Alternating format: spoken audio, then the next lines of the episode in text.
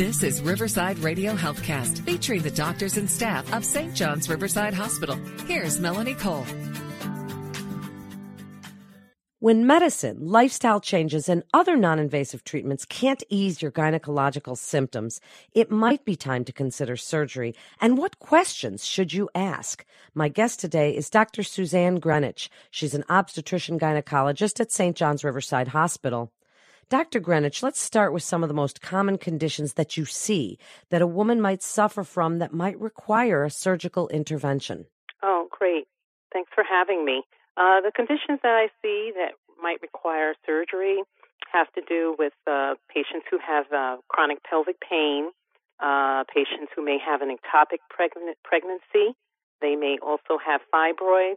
They may have ovarian cysts, and sometimes they may have some bleeding problems going on in the abdomen. So are there symptoms of some of these things, like fibroids or any of these others that you've mentioned, that would send someone to see a gynecologist in the first place? Yes, we have patients who have bleeding issues. They're not sure what's going on, and they may come in because they're having some bleeding problems. Pain brings in patients a lot of time. Pressure doesn't always have to be pain, sometimes pressure. Sometimes frequency going to the bathroom brings in patients to investigate why are they going to the bathroom all the time, and in which condition fibroids are noted because it's pressing on the bladder. These are some of the reasons why patients would come in to see a gynecologist to find out what's going on. And what about diagnosis? Because that seems to be, the starting place. So what do you do to diagnose some of these conditions? Well, the first thing we do is take a great history and physical. We examine the patient. And then the gold standard after that to find out what's going on inside is we will do a abdominal or transvaginal ultrasound and see if we can identify what the problem is, such as a cyst or fibroids, or sometimes there are also tubal problems that are going on that we may see if a patient may be pregnant. There may be an ectopic pregnancy. So besides the history and physical, and we would, again, do the ultrasound. And sometimes we require MRI, which can also give us further information in terms of what's going on inside when a patient has fibroids. So what types of surgeries are available for your patients? Which of these can be done minimally invasively? And how has robotics and the technology changed the landscape of what you do for a living?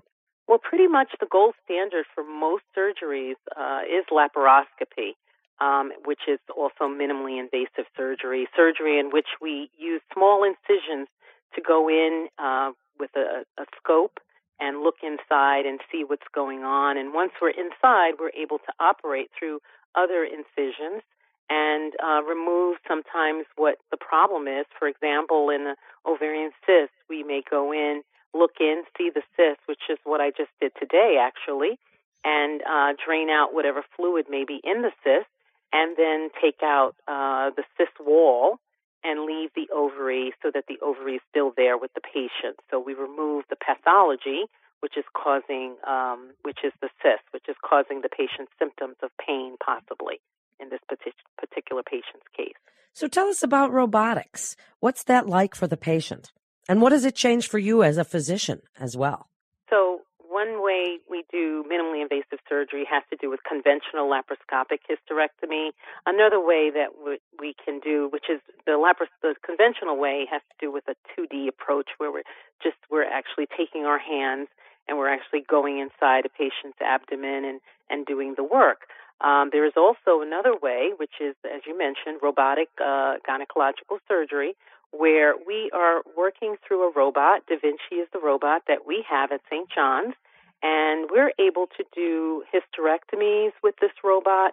We're able to dissect more in detail, for example, dermoid cysts. We're able to peel out everything that's going on because we're able to see better with the robot. The robot has advantages in that it is a 3D approach, so it's able to enhanced visualization of all the planes. It can visualize blood vessels better, nerves. We're able to see right up and close. Not to mention, your surgeon is actually sitting down for this procedure and is away from your belly at the time. We use a robot that has arms on it, and it's able to be attached through what we call trocars. We put the holes in, put the trocar in, and then we attach the trocars onto the robot, and then we're able to control through a console, a master console, where we're comfortably sitting and able to work from a chair and see better and work to remove, for example, in the cyst situation, we were able to remove the cyst because we have basically hands in your abdomen, and we're able to do whatever surgery we need to do. In the case of a hysterectomy, we're able to remove everything related to a hysterectomy, ovaries, tubes, the uterus, the cervix, and pull everything out the vagina. So there is no major incision on your belly, and it's cosmetic, so patients love the fact that they're able to have an approach that would not only give them a cosmetic result, but also would get them back to work right away. So in this day and age, patients want to be have their surgery and then be able to get back to work as soon as possible. So the robotic Da Vinci robot helps us do that. It doesn't give pain after we remove the trocars in the incision, so patients feel like you really didn't do much to them using a robotic approach. So this is really great for patients. Are there some times when surgery is not necessarily indicated, whether it's uterine fibroids or ovarian cysts? Are there some times when surgery is not necessarily needed? No. Fibroids can be, there's several approaches that we can do with fibroids. We also at St. John's offer interventional radiology services, which they can embolize, or uterine artery embolization. They can block the blood supply to the fibroids and shrink the fibroids. So we don't always use a surgical approach. We basically discuss it with patients. So it depends on the size of the uterus and the fibroids. If the fibroids are really big, then a surgical approach probably is better. But if the fibroids are not so bad, we offer patients uterine artery embolization as an option. We also use medical treatment to solve some of these issues, such as bleeding that patients may have from fibroids. We may give them progesterone or other agents to calm the bleeding down, or birth control pills, or we even use Mirena IUD to control bleeding in patients with fibroids as well. So we discuss these situations with the patient. We go over the anatomy, we go over the imaging, and then we sit down and give the options for the patient and allow the patient to sometimes try non-invasive, non-surgical rather, approaches first and see if those approaches will work. And sometimes just a birth control pill can help a patient, and they don't have to go to surgery. Women need to be their own best health advocate, and certainly when it comes to their own bodies.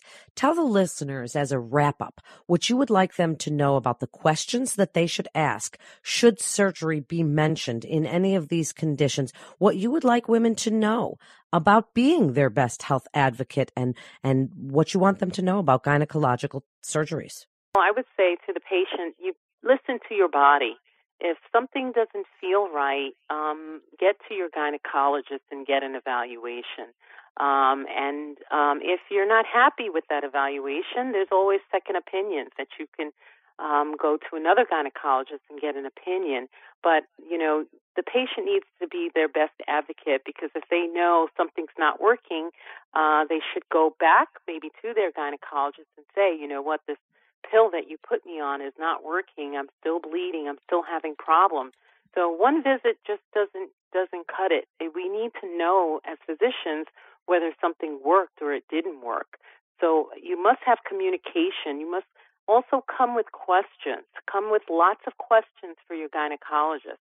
Have them written down. Think of them ahead of time. Doctor, is this normal? Is this the way I'm supposed to do this? Is this the right way? Am I supposed to bleed for 2 weeks, or should I only be bleeding for 3 or 5? These are the questions that will be helpful in your visits so that the doctor can help you the best. And let them offer all the suggestions that they have.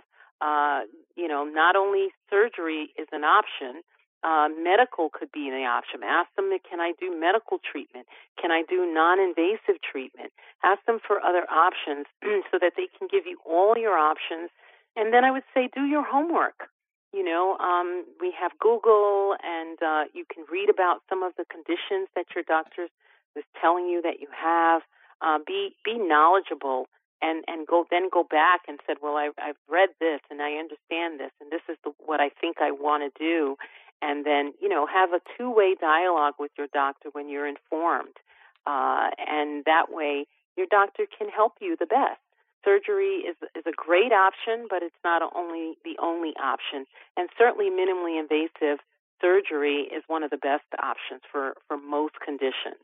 So make sure your doctor offers you and ask them if that's an option for you to have a minimally invasive surgery so that you can get back to work and also be comfortable and happy after your surgery. Thank you so much, Dr. Greenwich, for coming on with us today and sharing your expertise and helping women to understand minimally invasive gynecological surgery and even robotic surgery so that they can really help themselves and understand what it is that they're going through. Thank you again for being with us. You're listening to Riverside Radio HealthCast. For more information, please visit RiversideHealth.org. That's RiversideHealth.org. This is Melanie Cole. Thanks so much for listening.